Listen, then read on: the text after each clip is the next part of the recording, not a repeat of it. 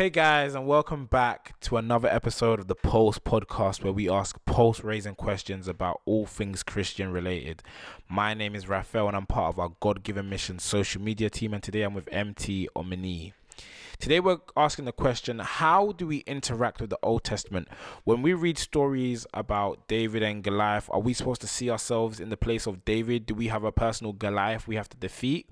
Or is there a, an, a correct way that we are supposed to interact with the um, Old Testament? This is such a fascinating question. I'm sure you may, or some people listening may remember the uh, kind of uh, uh, sermon by Matt Chandler that when he talks about, you know, you're not Goliath or whatever, whatever it is, right?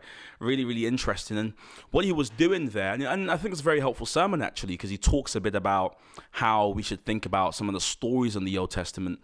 You know, modern Christians, and I say modern really to mean my age, oh, not my age, I don't want to age myself, um, just young millennial Gen Z Christians um, tend to do that thing of, oh, I love the New Testament.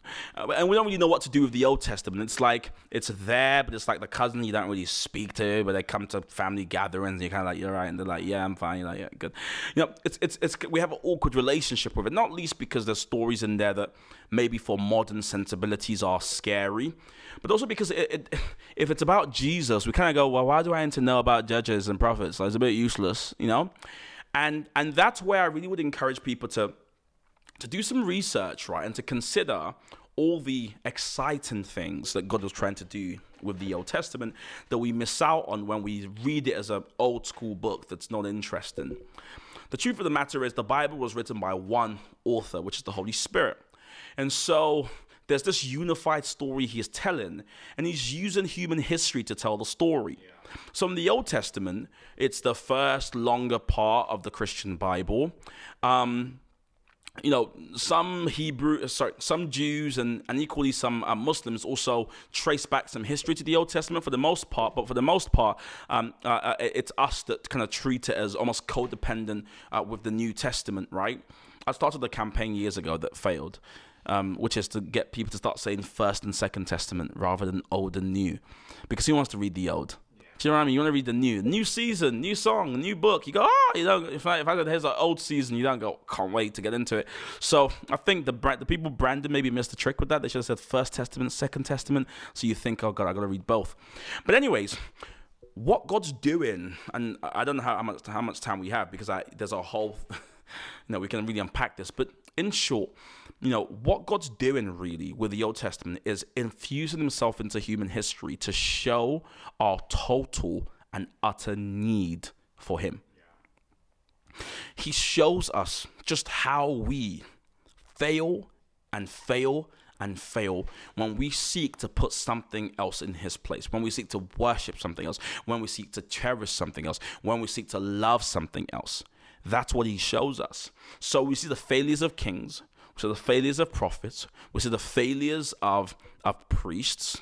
And in every single situation, God is showing us through the Old Testament that we need a better king, we need a better prophet, we need a better priest, and that comes in the preparation in the New Testament when we meet Jesus.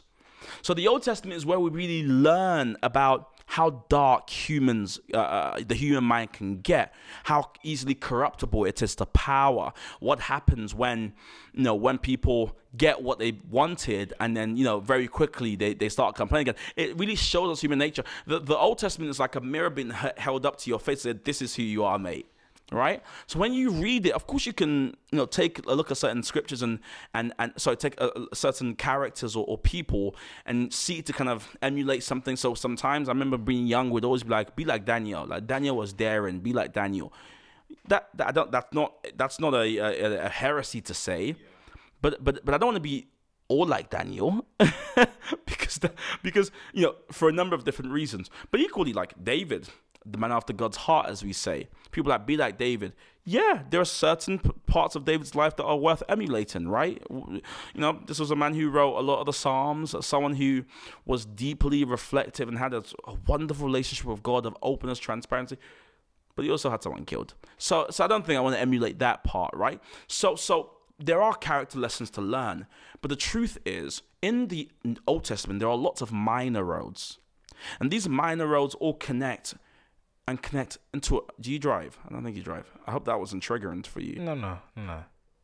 There are lots of minor roads, and these minor roads all connect. But the minor roads are only interesting in, in, in, in as much as they connect you to the major road. So all these minor roads have, have interesting stories, interesting revelations, interesting proverbs, interesting psalms. But ultimately, they all lead into the major road. And what's the major road? Jesus arrives in the scene.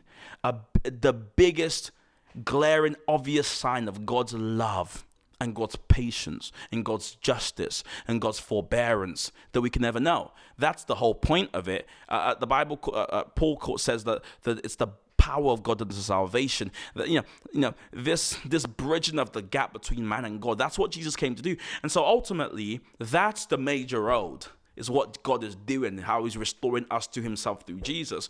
The minor are these stories of human failures and human accomplishment that, that God uses to kind of tell a bigger story. And so that's how I would see the First Testament. When you see it that way, I find it's more exciting. You're kind of like, oh, I wonder what happened with Esther. I wonder, like, you're, you're just, it's just fascinating to see how. And, and here's one thing I, I also do. Sometimes I read stories and I just think, okay, if David lived like in the Second Testament, how his life have been different?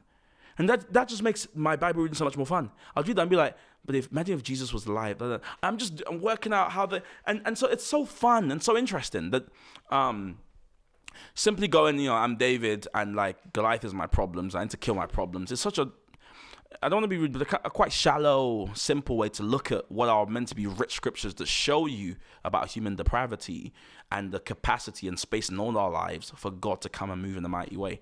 Can I ask you a question, Mac? No. I'm gonna ask either way. Um, what is your favorite Old Testament story and why? Old Testament story. Yeah. Um, gosh, my favorite. Oh, okay, at least one of your favorites. My favorite psalm is Psalm 75. 75 or 73. 75.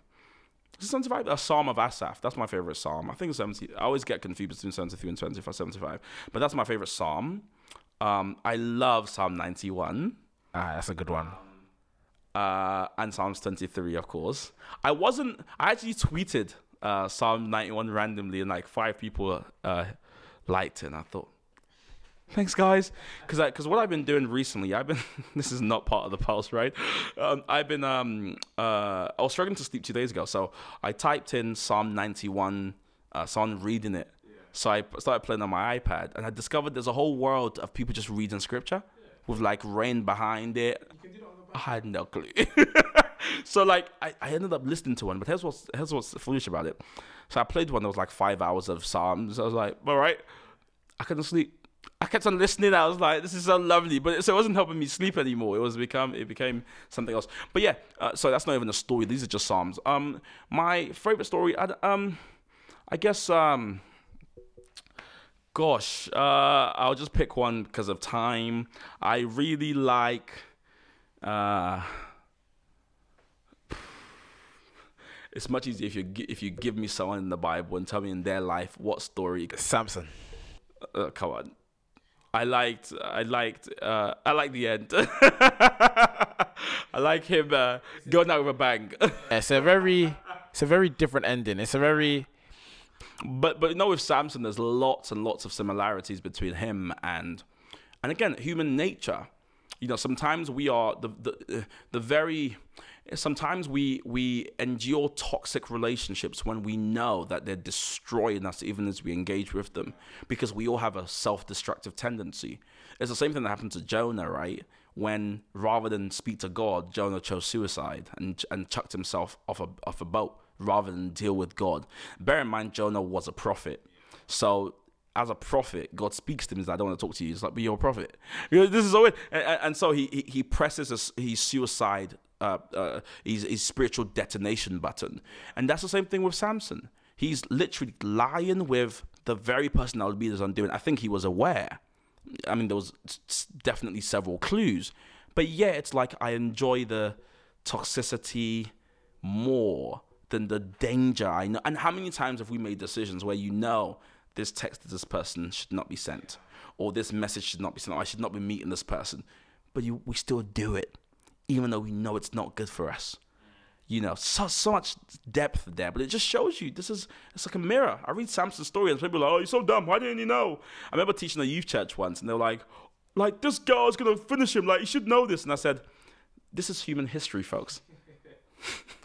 Many men have lost their minds when it comes to a lovely lady with long hair, right? So you know, so so uh, yeah, that's that. I love that because even it goes back to what you were saying before. When you look at the end of Samson's story, how does it end? It ends with him saying, "Do you know what? I messed up, and God, the only way I can get out of this situation, or the only way this situation ends perfectly, is with you involved. So please take control. God strengthens them. Yeah, absolutely. So no, that's beautiful. Um, well, thank you for that, and thank you guys for listening and watching. We hope you enjoy that.